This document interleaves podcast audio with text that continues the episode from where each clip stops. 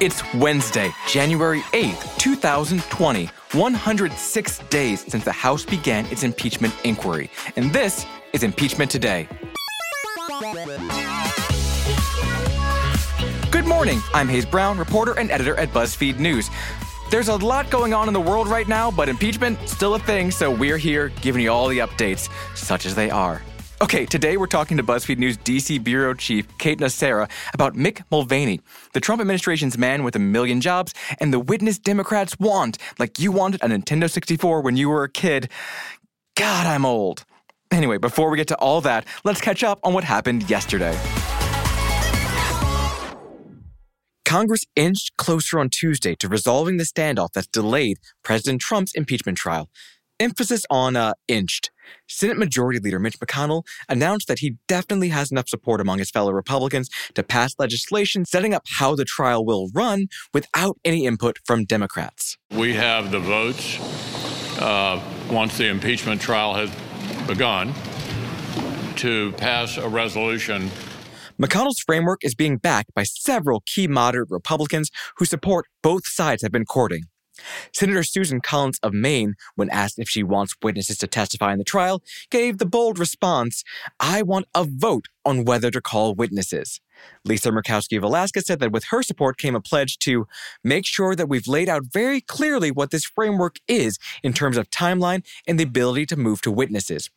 And Utah Senator Mitt Romney said that going with the Clinton impeachment process is satisfactory to me because that process did provide, down the road, for an opportunity to hear from witnesses, and I would like to hear from John Bolton.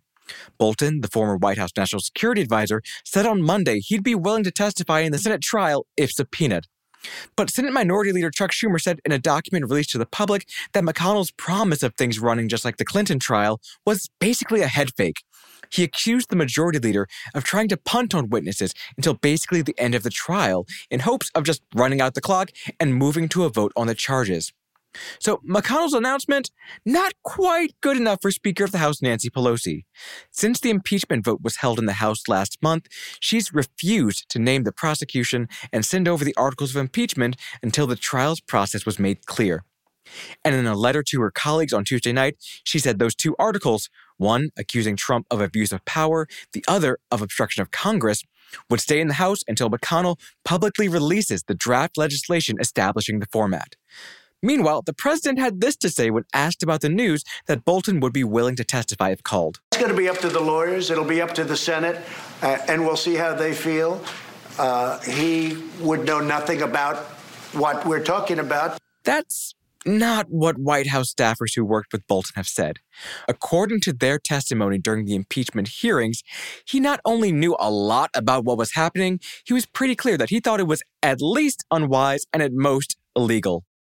And now it's time for the Nixometer reading du jour. Well, I'm not a crook. On our scale of zero, normal day, normal White House. 10, Richard Nixon resigns, takes off in Marine One. This morning we're at a 7.9. The Senate is gearing up for a trial with no decision on witnesses in place. But that's about all the solid info we have so far as we continue to wait to see whether what comes next is, well, a trial or a cakewalk to an acquittal. Okay, after the break, we talk to Kate Nocera about Mick Mulvaney and the Office of Management and Budget, which is a lot more interesting than it sounds. Promise. Be back in a tick.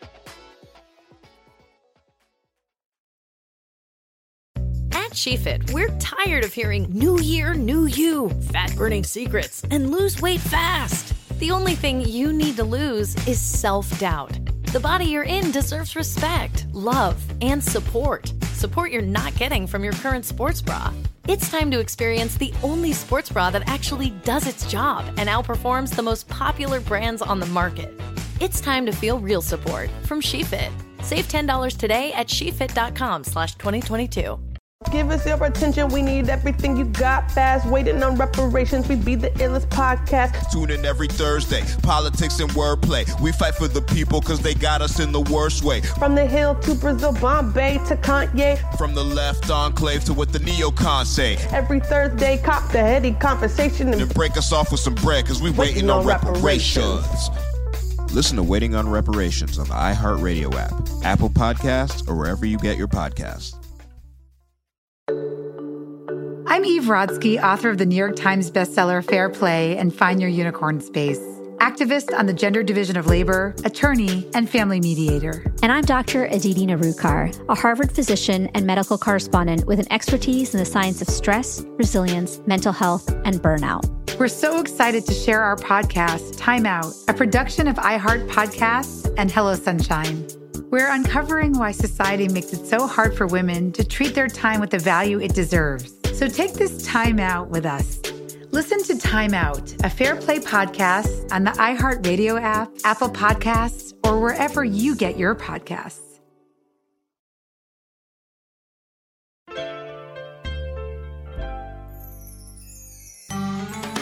All right, it is time for this fucking guy. Today we are looking at John Michael or Mick Mulvaney. He's the acting White House Chief of Staff and kinda sorta ish head of the White House Office of Management and Budget. Joining us in the studio to mull over Mulvaney is DC Bureau Chief and one of our favorite people here on this show, Kate Nocera. Hello, Kate. Hi, Hayes. How are you? I'm doing just fine. So tell me, who is Mick Mulvaney and how many jobs does this man have? He has a lot of jobs, or at least he has had a lot of jobs, a lot of career turnover for Mick Mulvaney. Mm-hmm. He originally came to prominence as a Tea Party Republican in the House of Representatives from South Carolina, where he was really anti-spending, anti-deficit. That's kind of how he like made his name. And then he became the director of the CFPB. Oh, right. I, forg- I honestly forgot about that. That's the Consumer Yeah. Finance Protection Bureau for those of you out there who don't speak DC. Sorry, I only speak an acronym.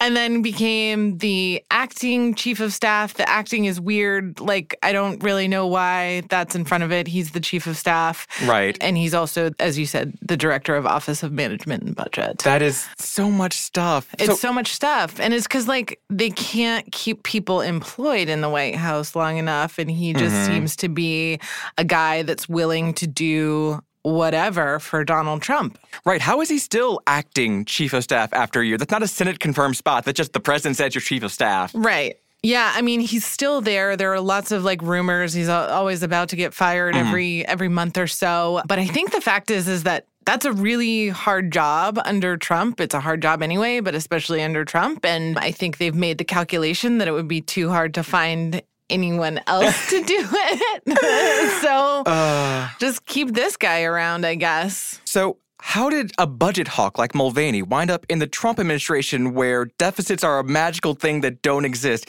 and there's just so much money being spent? I think of all of the characters in terms of the Republican Party and people that have, you know, sort of abandoned their principles to mm-hmm. become part of Trump's party.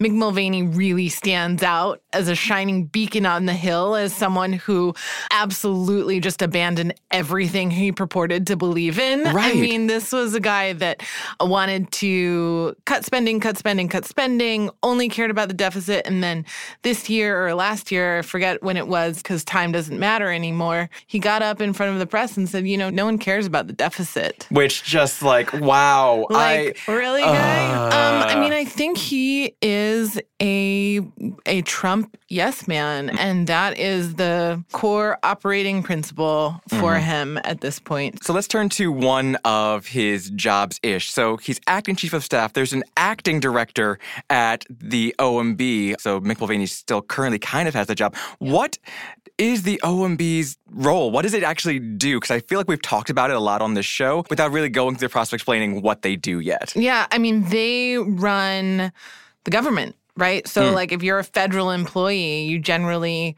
work and report to the OMB that like those are the people that sign your checks today they said everyone hmm. can go home a couple hours early because it's supposed to snow like a half inch in DC and we can't handle that so you know that's the kind of decision making that they do and you know, they decide how money appropriated from Congress can and should be spent so when things like government shutdowns about to mm-hmm. happen or they're about to run out of money it's OMB who's in charge and says okay we have like this much money this is when the government's actually Right. gonna shut down Does it normally get a lot of attention? Because I feel like no. I feel like we've heard the letters OMB more in the last like couple of months than we have in a very long time. Yeah, they're really, really important, but like most things that happen under Trump, everything takes on a bit of an outsized role. And you're mm. suddenly like, oh, that's an agency that's important. Oh, oh, no. that's an agency that has power. I mean, they've always had power and they've always been important. It's just that, you know, in other administrations, They just kind of did the work and kind of kept right, their head down. exactly, very heads down federal government workers kind of. So, what do we know about Mulvaney's role in the push by the White House for these Ukraine investigations? So, from what I understand, is Mulvaney in his dual role Mm-hmm. as acting chief of staff and acting OMB director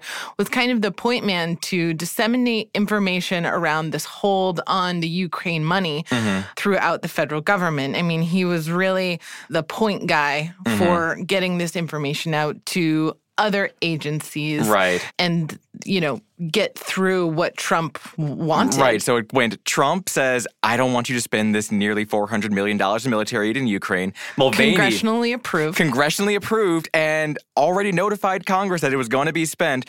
Mick Mulvaney gets this order. He tells OMB, Yeah. stop the presses. Yeah. Don't you dare spend this money. and gets their lawyers to come up with a legal justification. To Right, do that so. recent reporting. Mm-hmm. Crucially, yeah, the New York Times reported that. so then Mulvaney has this amazing press conference where, and we forget, Mulvaney was only standing in front of the press that day to talk about Trump awarding the G7 summit to his own resort. He gets up there and he gets asked about Ukraine and starts saying all this damaging stuff about how, yeah, there was totally a quid pro quo. Mick Mulvaney is the guy that that got up there and was like, "Yeah, no, there was quid pro quo. Yeah. we did, yeah, we Get, did you, that. get over it. and like own it, girl. You know." but and then he had to walk that back a little bit. But they're gonna do what they're gonna do, and there are blatantly partisan reasons behind it, and he doesn't give a shit. Ugh. So, what do you think? If Mulvaney is called in the eventual Senate trial, does he actually speak his piece and say what he knows, which is a lot? He just seems to me like the kind of person that if the screws are applied, pressure is put on, he will talk. That's a good question. I mean, I think it really depends on how the Senate trial ends up being set up. I, I don't really envision a world in which Mitch McConnell decides that they're going to subpoena people or they're going to work out the rules to do so. But like, Hayes, you cover Yes. this every day. I don't know what's going to happen. I know, right, When man? are the when are the articles going to go to the Senate? What's Nancy doing? I don't know. There's so much stuff Uh, that's just up in the air right that's now. up in the air right now, ruining my life. uh, I feel that very deeply. I'm sure you do. So, something interesting to remember about Mulvaney is that back in December, there was a case working its way through the courts that basically asked a judge to decide whether a staffer at the White House has to listen to a congressional subpoena or the White House telling him to ignore it. And so Mulvaney tries to get in on this as a defendant before backing off when people are like, What are you doing? So, given this apparent lack of loyalty, which Trump values so much, how is this guy still acting as chief of staff? I, again, I think it just comes down to he's a guy who knows a lot about a lot of things, mm. right? And so the calculation of like better to keep him on our team than to send him out. You know, he'd write a book in two seconds. Absolutely. And will write a book in two seconds when he gets out of there. See, uh, read John Bolton. Oh, geez, another guy who we will talk about more, I'm I'm sure, a lot moving week. forward. Okay, so let's jump forward a little in time. It is a year from now. The 2020 election is in the rearview mirror. What is Mick Mulvaney up to? I don't know. Is he still the acting chief of staff? Is it still Probably. acting in front of there, even if Trump wins re-election? Who knows? Maybe. He'll be like acting secretary of agriculture or something by then. Congratulations, Mick Mulvaney, on your new job. Yeah, and Secretary of Energy. I don't Uh. know. He'll he'll have like five more jobs by then, or he'll be back in South Carolina doing God knows what. Uh, Kate, thank you so much for coming on and talking to us about the man who does it all in The Washington. man, the Mick, the legend. Yeah. thank you. Thanks. Okay, it's time for the latest edition of our newest segment, Trial Watch 2020. We are now a full three weeks since the House voted to impeach the prez, and still no clue when the trial will actually start. We will hopefully have more for you tomorrow, but for now, this has been Trial Watch 2020.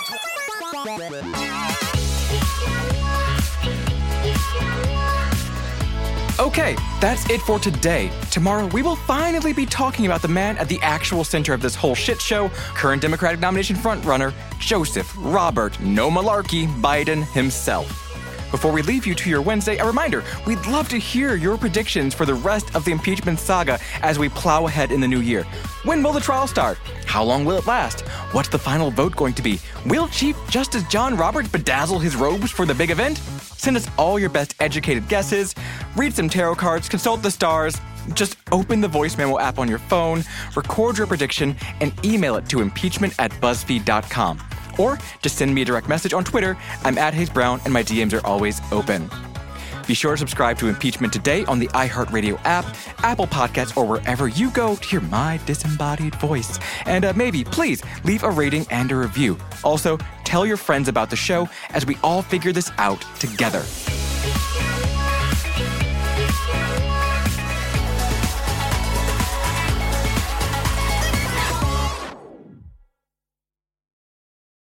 You coming to bed, hon?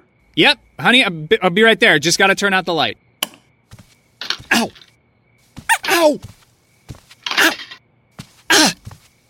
Ah! Some things never change. Like your kids always leaving tiny toys on the floor for you to step on. And Geico saving folks lots of money on their car insurance. Sweetie, I think I left the downstairs light on. P- please don't make me go. 15 minutes could save you 15% or more. Hey, Lethal listeners. Tig here. Last season on Lethal Lit, you might remember I came to Hollow Falls on a mission, clearing my Aunt Beth's name and making sure justice was finally served. But I hadn't counted on a rash of new murders tearing apart the town.